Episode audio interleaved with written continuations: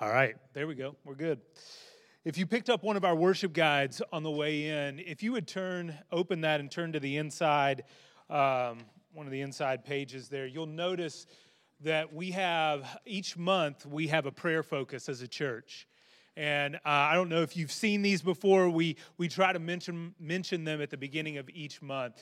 Uh, as we started 2019, uh, we are focusing this year as a church and into the next couple years as being a place where we practice the way of Jesus.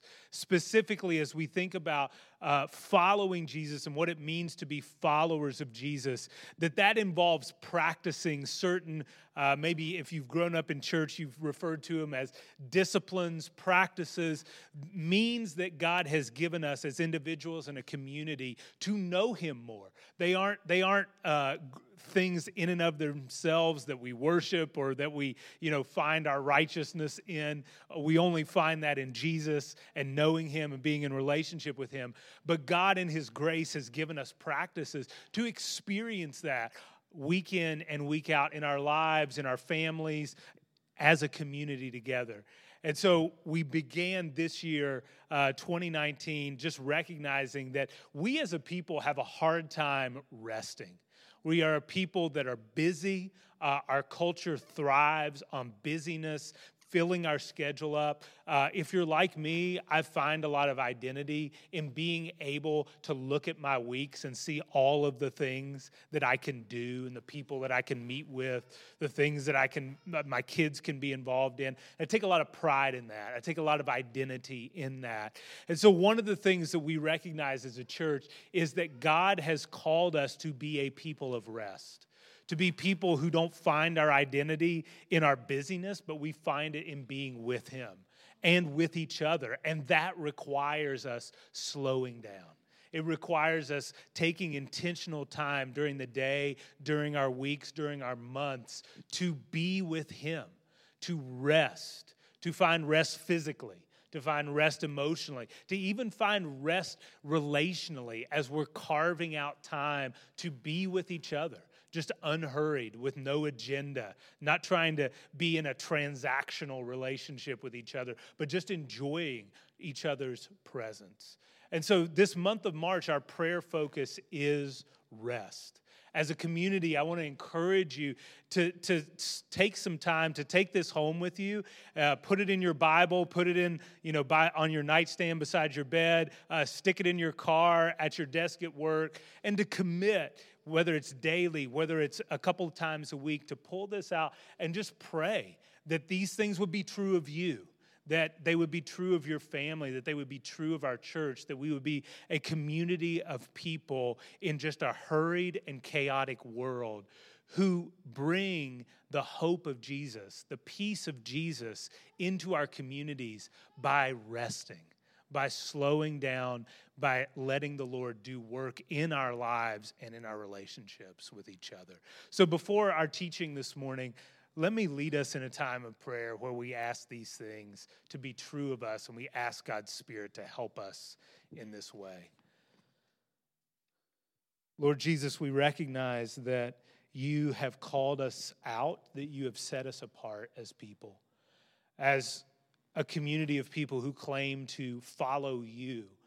We also recognize that so often our lives and what our life requires and what our society values runs counter to the things that you say are important and that you say are true. We pray that in the midst of chaos, that you would give us a spirit of peace as individuals and as a community. We pray that when we are tempted to earn your acceptance, when we're tempted to earn the acceptance of other people, that we would be reminded and that we would live in the truth that you invite us into a life that you say is easy and your burden is light. It doesn't mean that it's devoid of, of hard things, but God, we know that you aren't heaping burdens on our shoulders, that you're not asking us to do things that you will not give us the power to do. We pray, Holy Spirit, that as we are tired, and even just this morning, I know so many people are just physically sick. We have so many kids and, and, and adults that are just sick right now and uh, that are just in the throes of these winter months. We just pray that you would give us rest, that you would grant us healing physically for our bodies.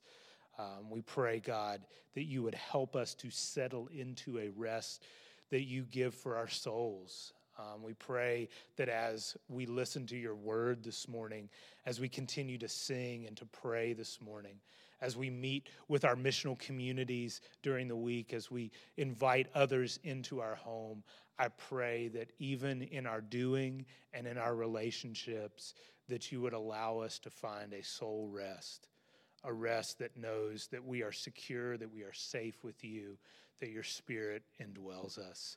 And Lord, as we begin to experience that as a community and as people, I pray that others that do not know you, others who are just caught up in the vicious cycle of doing more and performing more and trying to find more and more and more that in their relationships with us our, their neighbors our coworkers our family members that do not know you i pray that they would experience a peace and a hope in us that would cause them to ask, What is that about?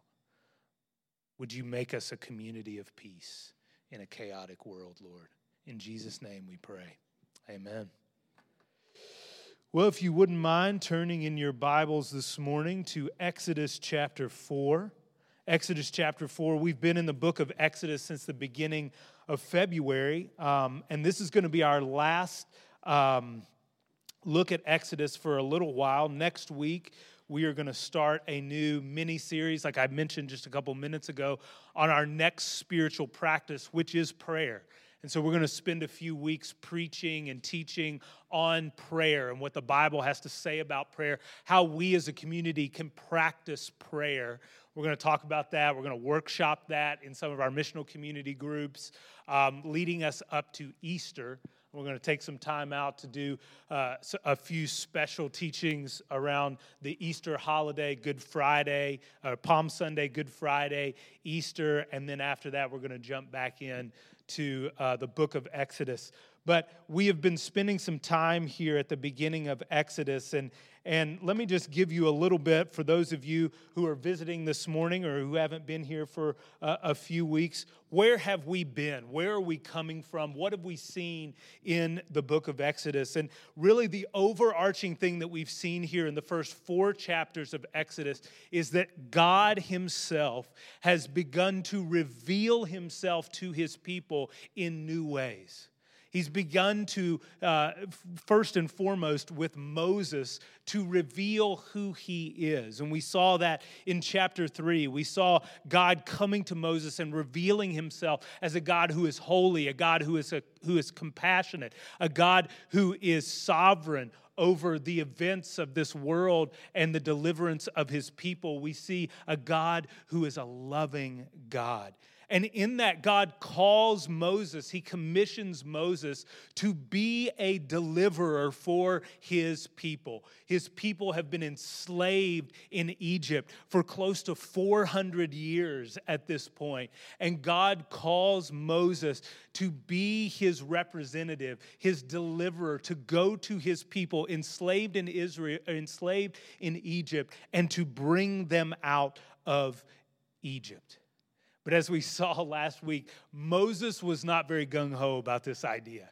You know, God commissions him. He says, God even tells him, I will be with you in this. I'm going to empower you in this. This is actually how this is going to go down and play out. And immediately Moses begins to backpedal and find all of these excuses about why he isn't the guy, why he shouldn't be the guy, why God, should look for someone else to use. And each time God overcomes Moses' objections with truth and with his presence. He overcomes Moses' objections and his fears about his past, his fear about not being up to the challenge, his unbelief that God can really do what God has said he is going to do. And what we've seen over and over and over again in God revealing himself to Moses is the overarching theme of this story of Exodus is that it's not about Moses. It's not about God's people. Ultimately, it's about God Himself. It's about God making Himself known, letting Moses, letting the people of Israel, letting the nations of the world see His power and know His plan. So, we're going to finish this chapter up this morning in Exodus chapter 4, starting in verse 18. If you're using one of the Bibles around you, you can find that on pages 27 and 28. Exodus chapter 4, starting in verse 18. And I just want to warn you this is a weird passage. There are some things here that are really bizarre. Uh, there's a lot of ambiguities in this passage. And so we're going to take some time after we read that to work through some of these things. But what we're going to see are some clear truths about God that I think are going to encourage you this morning. So, starting in verse 18. So Moses went back to Jethro, his father in law, and said to him, Please let me go back to my brothers in Egypt to see whether they are still alive. And Jethro said to Moses, Go in peace. And the Lord said to Moses in Midian, Go back to Egypt, for all the men who were seeking your life are dead. So Moses took his wife and his sons and had them ride on a donkey and went back to the land of Egypt.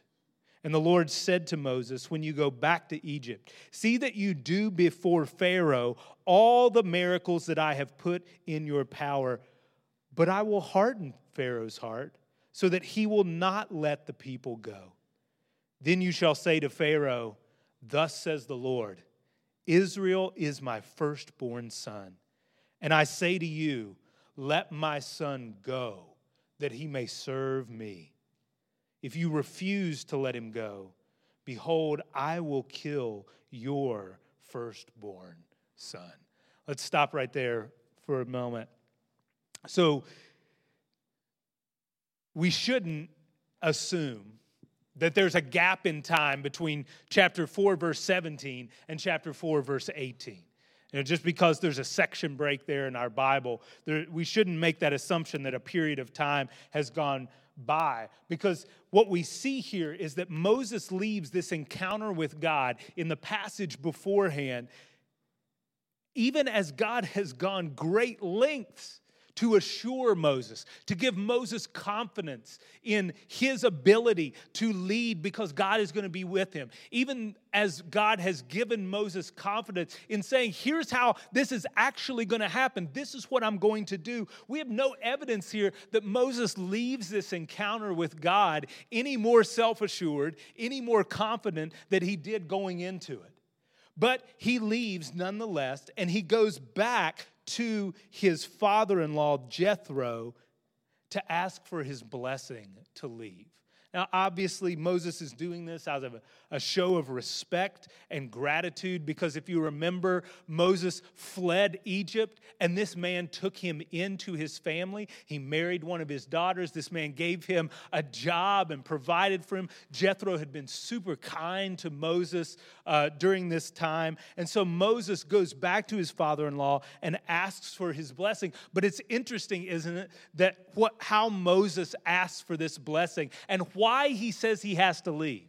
He doesn't come to his father in law and say, Hey, God appeared to me in a burning bush and told me that I am supposed to go back to Egypt, that I fled 40 years ago for my life because God is going to use me to bring millions and millions of people out of Egypt into a promised land. No, he basically says, Let me go back so I can see if my people the Israelites, my countrymen, if I can see if they're still alive, if I can see, see what their situation is. So Moses kind of half truths this thing to Jethro for, I don't know, a number of different reasons. Maybe he's not completely forthcoming about why, because Je- Jethro may not understand, Jethro may not believe him, it may create more questions than answers. Maybe he won't get the blessing from Jethro to go and to take his family with him. Whatever the reason is, he comes to Jethro, asks for his blessing. He gets that blessing. And we read here that he packs up his family and he begins to head towards Egypt. This is significant in, in Moses' life. And the revelations that God gives to him in this passage that we read are also very significant. The first one being God says, Go back to Egypt because the men who were seeking to kill you are dead. Remember, Moses committed murder in Egypt. He murdered an Egyptian that he saw beating some, some Israelites um, very severely. He, he, he murders this Egyptian and then he flees. And because Pharaoh finds out about this, others find out about this, and they're seeking to kill Moses. So he flees. He flees to Midian, where we find him here. God tells him, All the men who were seeking your life are dead. And what that tells us here is that there's a new Pharaoh that has come onto the scene, a new ruler of Egypt. And God, this is not God saying to Moses, Hey, I've been waiting for this to happen. And now that all these guys are dead, now my plan can go ahead uh, and, and we can get this thing done. No, this is God communicating to Moses that he is in control. God is communicating that every single part of Moses' story, every single part of this plan that God has to redeem his people and bring them out of slavery is under God's There is no part that is outside of his control and his understanding. The second thing that God says to Moses is that Moses is to make sure that he does all the miracles that God had gave him to do. All of those mighty signs that we read about in the passages beforehand and all of the things that we're going to see in the passages coming up. All of these things God makes sure Moses knows, I want you to do these things because I want you to know, I want Pharaoh to know, and I want my people to know that my power is with you that my power is in this. That this is not just some grand plan with no power to execute. I want you to know that I am with you. I want everybody else to know that I am with you and that I'm powerful to deliver my people from out of slavery in Egypt. And then the last thing, the third revelation that we see here that God gives Moses is that, and this is kind of a confusing one, this is a puzzling one. He says, I want you to go and I want you to show Pharaoh all of these powerful signs. I want you to show Pharaoh and the people, my people, all of these things that I am capable of doing so that Pharaoh will see these things and say, Yes, I will let your people go. But then in the next breath, what does God say to Moses? After you do these signs, I am going to harden Pharaoh's heart so he won't let my people go. That doesn't make any sense, does it? That seems contradictory to what God's plan is. We're going to dive into this tension a little bit more fully in coming uh, weeks as we're re- preaching through Exodus. And so I'm not going to spend a ton of time on it here, but to say this God told Moses that all of the following would be true. He's sending Moses to Pharaoh to show Pharaoh his power to release the Israelites. In the same breath, God will also harden Pharaoh's heart so he won't let Israel go. And later, what we will see is that Pharaoh hardens his own heart against God. So it seems like somebody needs to get their story straight here because we have God hardening heart, we have Pharaoh hardening heart. We have God saying, I'm going to deliver my people, and I want you to go show the power that I have to Pharaoh so he will let my people go. But then God says, actually, he's not going to let my people go because I'm going to harden his heart. So, what is it? Is God giving Pharaoh a chance to let Israel go? Is he keeping Pharaoh from letting Israel go? Or is Pharaoh being stubborn and rebellious and resistant himself and not and choosing not and choosing to not let God's people go? The answer is yes. The answer is yes to all of these things. Simply put, God revealed to Moses here that he is sovereign. And what that means is that God is in complete control of his plan and of Pharaoh's response to his plan. And this is not some philosophical concept that God is giving Moses here to wrestle with. This is not something that God's saying, hey, go and gather a bunch of theologians and just talk. Talk about this, try to figure these things out, try to make sense of this. This is confirmation to Moses from Yahweh, the God of Israel, that he is completely in this plan and that he is completely over this plan. That God himself is God. God's sovereignty and God himself doesn't exist to satisfy Moses' curiosity, and he doesn't exist to satisfy our own curiosity. And what we're going to see as we move through this story of Exodus is we are going to see over and over and over again God telling his people, I am God. And that's all you need to know. I am God. And you need to let me be God. Right? I mean, just think about that for our own lives, and then I'm going to move on here. But just think about that. So often we run into these tensions in the scriptures where we can't make sense of how God is treating people or why God is choosing to do things or things that God seems to do that are contrary to other things that He has done. It seems like we run into these tensions and these contradictions and these things that we can't wrap our minds around about God. But I want you to think about it this morning. Do you want a God that you can understand? Do you want a God that you can fully wrap your mind around? The scriptures present God. God reveals himself in the scriptures. God reveals himself in our own lives in the way that he deals with us, sometimes in ways that we just cannot understand. And I'll tell you this morning, praise God for that. Praise God that we cannot fully grasp who he is. And again, I keep referring to what we're going to get to coming up, but one of the things that we're going to see over and over again is we are going to come to points in Exodus where we have to, like with the Apostle Paul at the end of Romans chapter 11, we just have to throw our hands up and just say, This is a mystery. This is a mystery, but praise God that He is God. Praise God that He is God. As we move forward in this story here, let's look at verses 24 through 26. And here's where things get a little dicey. At a lodging place on the way, the Lord met him and sought to put him to death.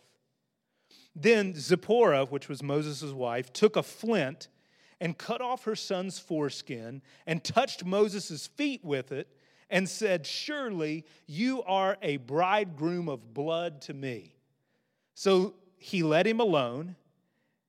It was then that she said, A bridegroom of blood because of the circumcision. This is probably one of the most difficult and ambiguous passages in all of Scripture. Uh, I tried to do a lot of research this week, and what I found was that everybody that I read, scholars who have spent a lot of time digging into this passage, studying this passage, everybody kind of came to a, a conclusion of like, we kind of know what's happening here, but we really don't. And there's a lot of different interpretations about what is going on here. But what I want to do is just try to work through some of the things that I think are clear um, and, and, and bring this into what I feel like is the thing that ties this all together. What God told Moses to tell Pharaoh that the Israelites are his son, his son. That's what ties this passage together. God revealed to Moses and to Israel something about himself that they hadn't known before, something that was new, that he was their father and that they were his firstborn son. They were the family heir, so to speak. This was the covenant relationship that we've talked about before that God had with their fathers, with their father Abraham, their father Isaac, their father Jacob. This relationship, this familial relationship, didn't start here. This is what it had been ever since God made that covenant with them hundreds of years before. But God brings this out and explains this to Moses in a new way.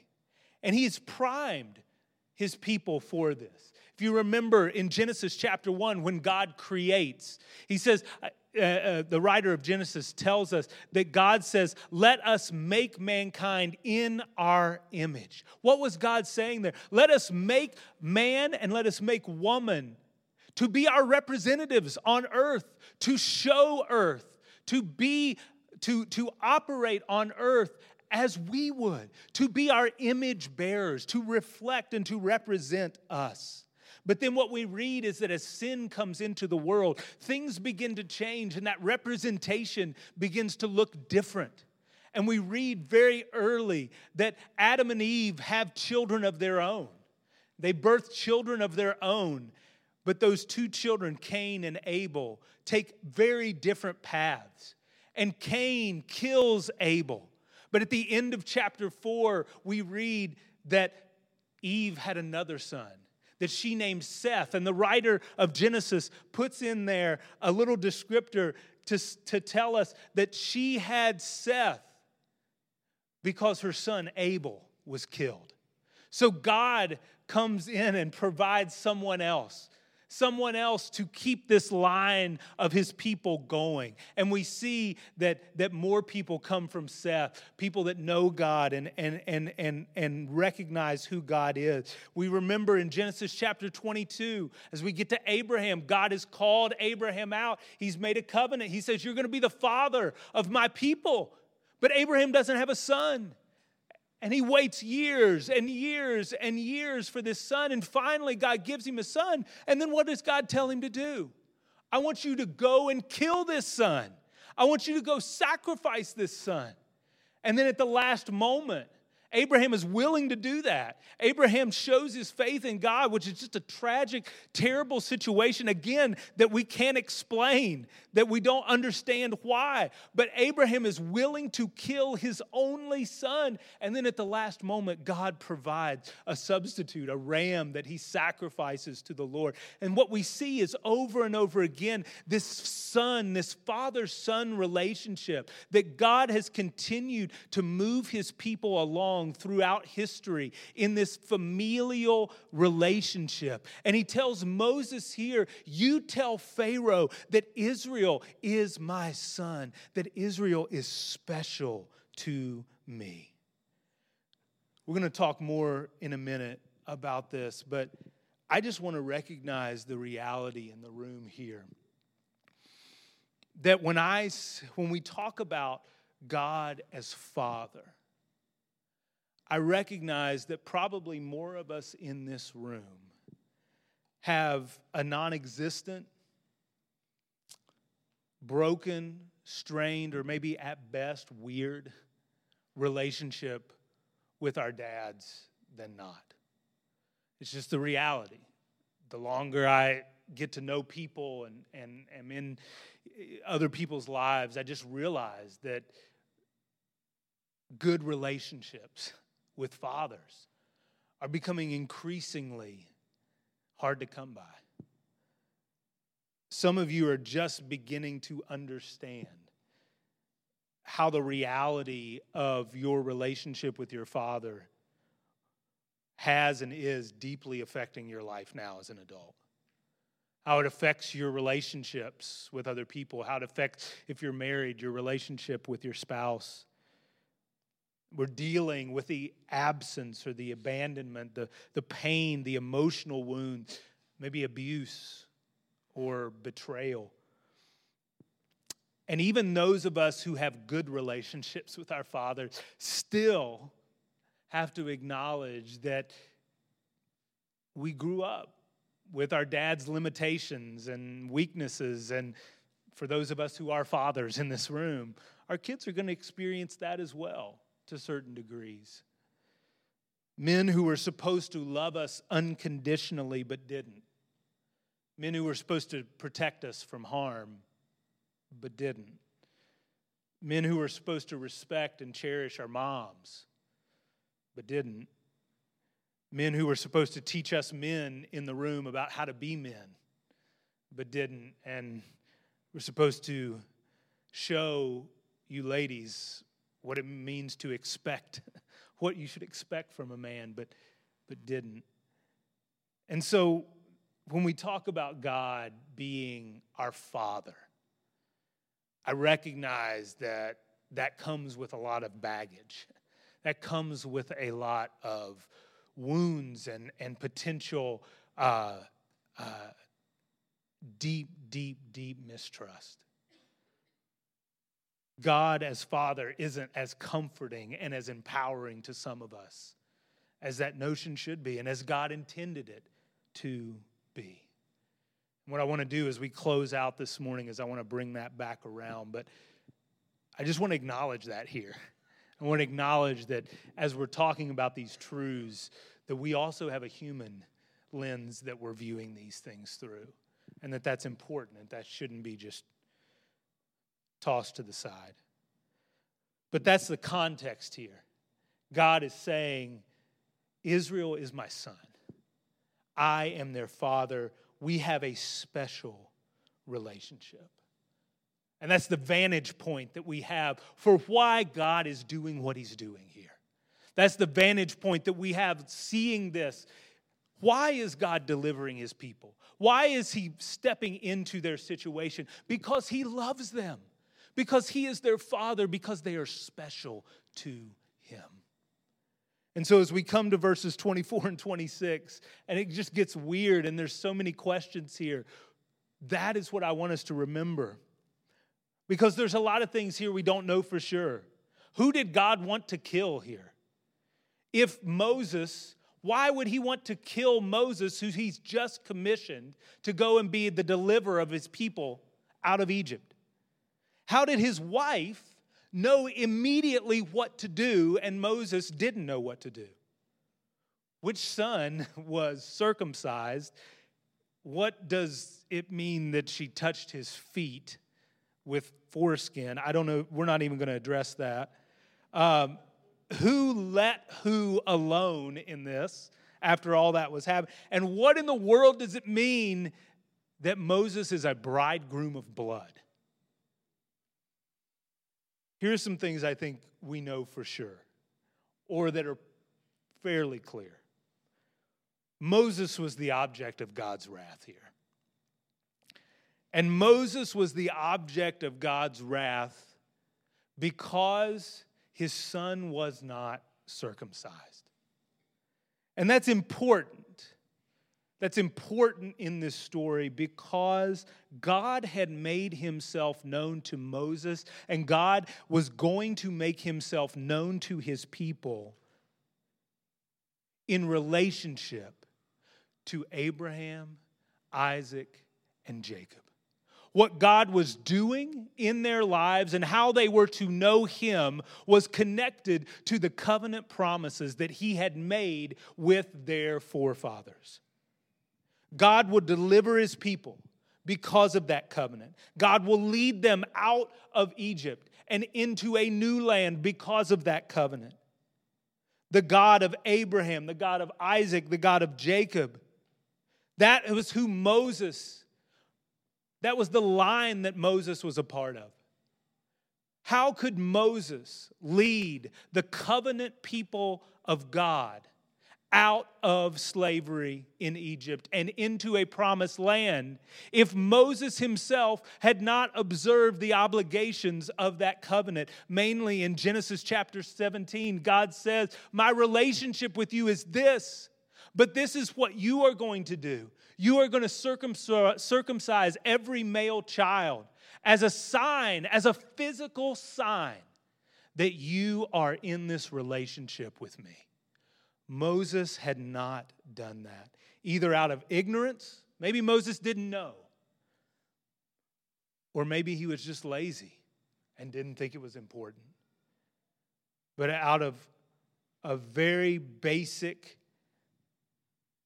command that God gave, an obligation of the covenant, Moses had not obeyed. And this was a wake up call, I believe. Because if you notice, the writer says and the, in verse 24, the Lord met him and sought to put him to death. God could have put him to death like that. God didn't need an he didn't need a process. He didn't need to give Moses a chance. But here we see that God gives Moses a chance to make it right. God gives Moses a moment to understand that not only was he in relationship with God, and that God was his father, that God was the father of his people, but they also had a responsibility to God. This was an important lesson for Moses here. And it's careful to note here, the writer is careful to note who it is that understands this. Because once again, Moses' life is saved by a woman. You remember his mom saved him from the genocide in Egypt by putting him in a basket. You remember that Pharaoh's daughter saved Moses by adopting him and bringing him into her house. And here, Moses' wife jumps in and saves Moses, saves Moses' son by doing what God expected and what God had commanded. This is significant. This passage is significant even with the ambiguities because it tells us something very, very vital and important about who our God is. That God is a loving and a protective Father, but that He takes His children's obedience very seriously.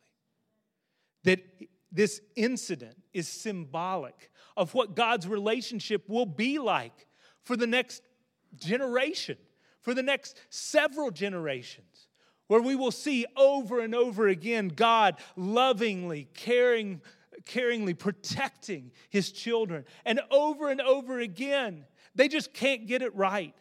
They want to go back.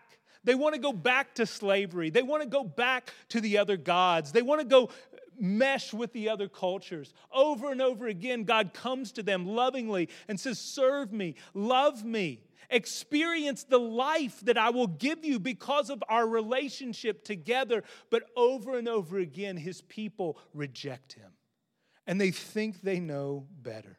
Israel will rebel against God's covenant and he will discipline them. And sometimes it's severe.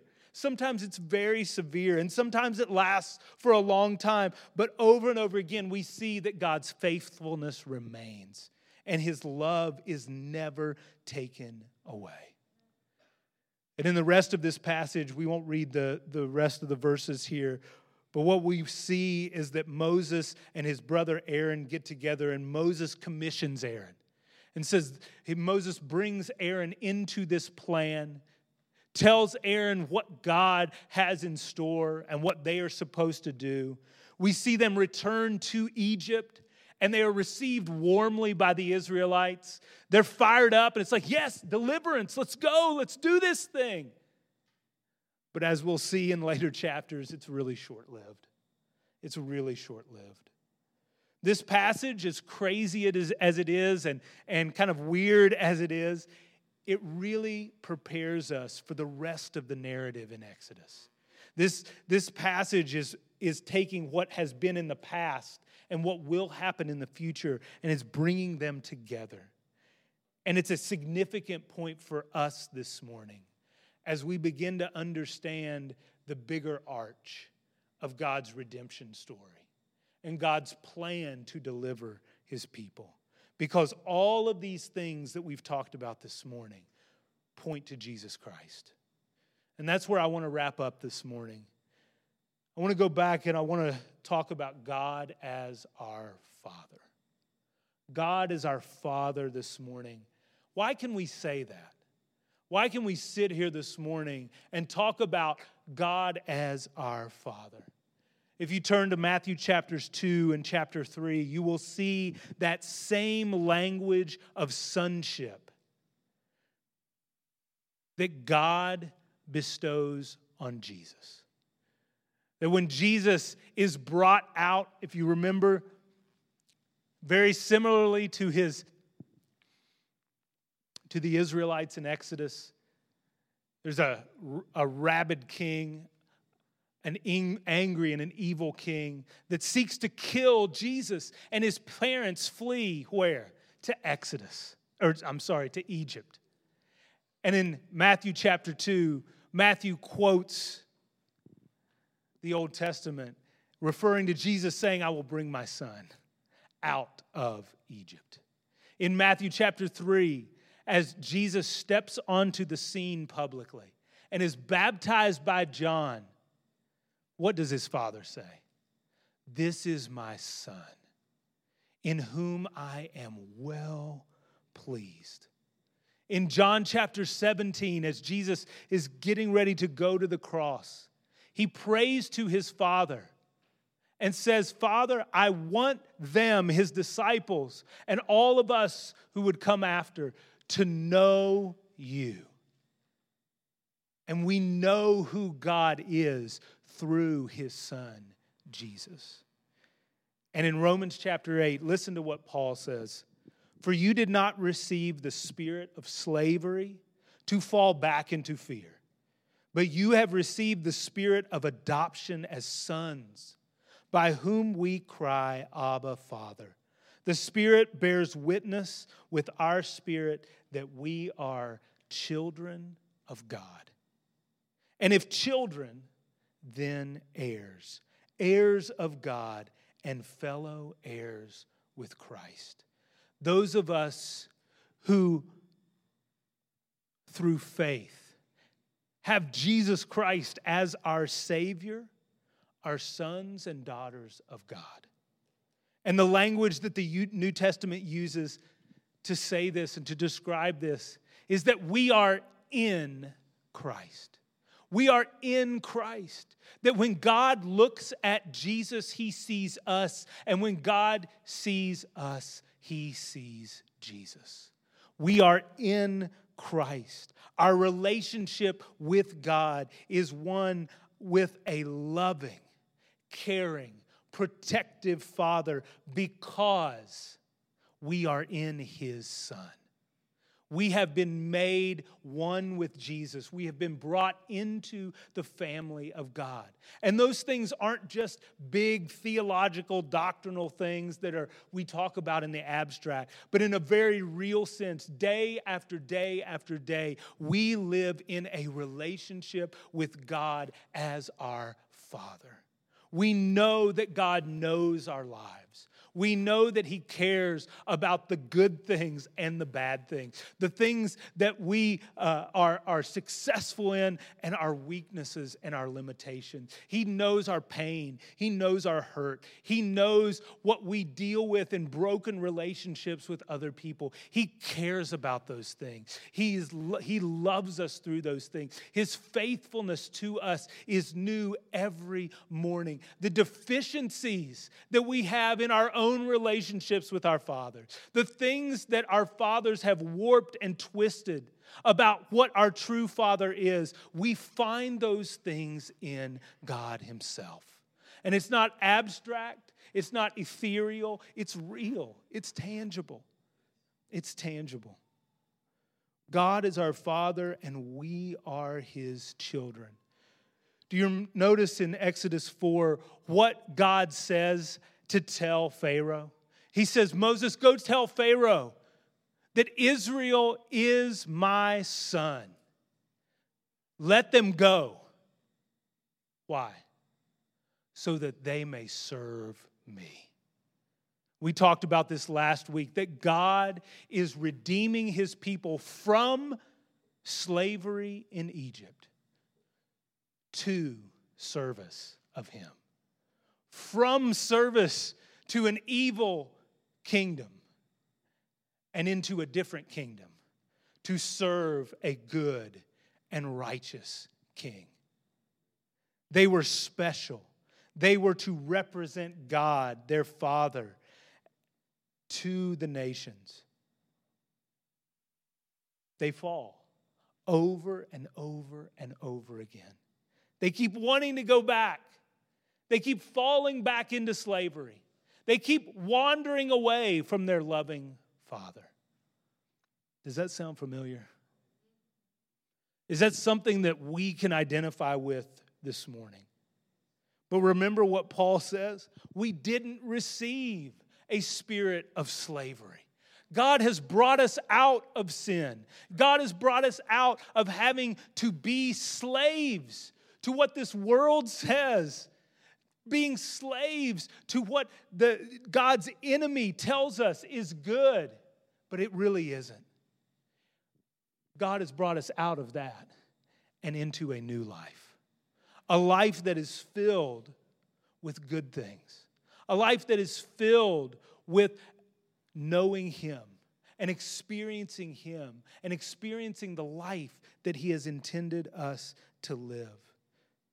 Being in Jesus doesn't just bring us into the family of God, it provides us with the power to actually live like God's children, to live like His representatives, to show the world that we are His. You see, freedom isn't just being able to do whatever we want.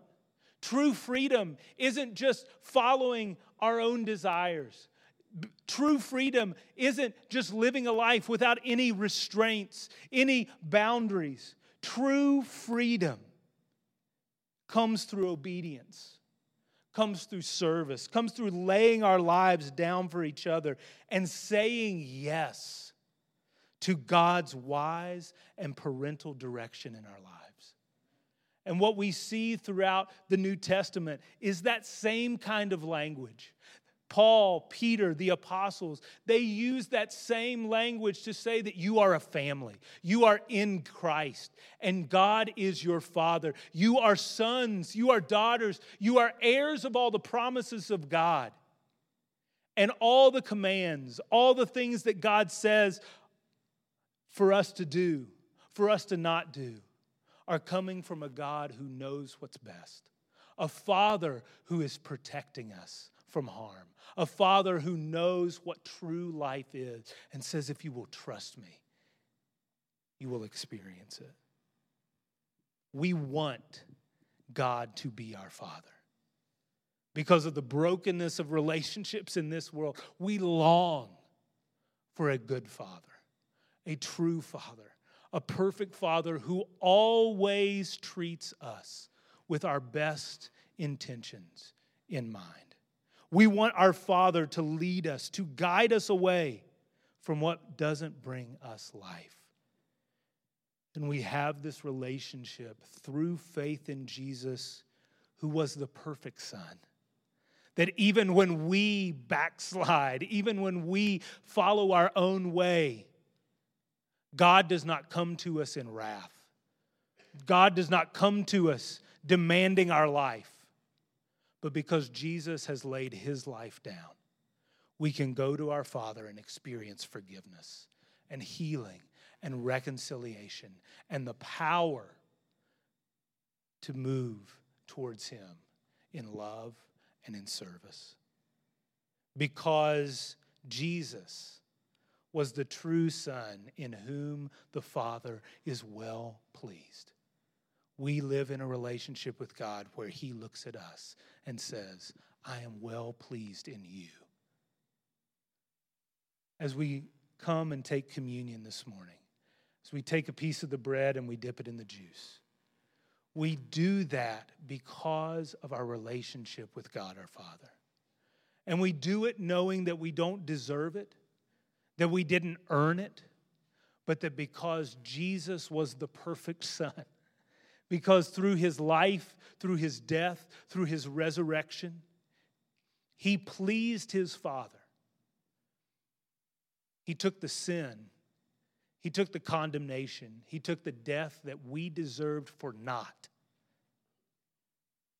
We can come this morning and know that we have a relationship with our Father. And I want to invite you to do that this morning if you know Him. If you are a Christian this morning, to come in faith, to come believing in hope that what God has promised is true and that you are a deeply loved son and daughter of His.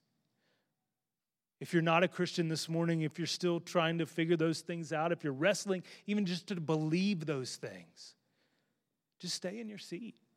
This isn't something magic. It's not something that is, is, is a, a spiritual power that you can imbibe. It's a symbol of what we believe is true. And if we can help you this morning in believing that, we want to. You could talk to me after the service. You could talk to Tony. You could talk to Tamise, Brian, Tara, so many. And we would love to tell you about that, hear your questions, pray with you, talk with you about what it means to live as a son and a daughter of the Father. We'll have stations up here and we'll have a station in the back. So let me pray and then come in hope, come in peace, come resting in those promises this morning. God, we thank you that you are a perfect Father.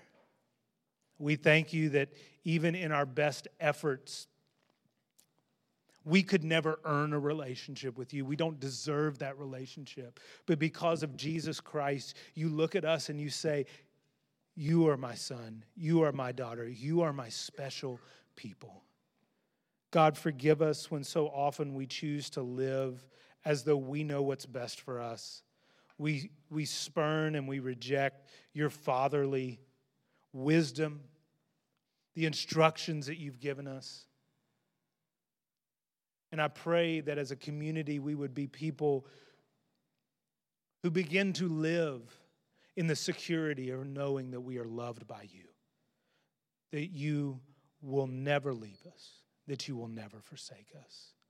And I pray that we would be a light to this community. And that as we talk about God as our Father, that that would be words of hope, words of healing, words of restoration for so many people who are living in broken relationships with their own dads. I pray that as we experience the love and the faithfulness and the joy of being in relationship with you, that we would in turn bring that and be people of peace in our community. Would you use us? Would you work in us and through us? We pray. In Jesus' name, amen. Be thou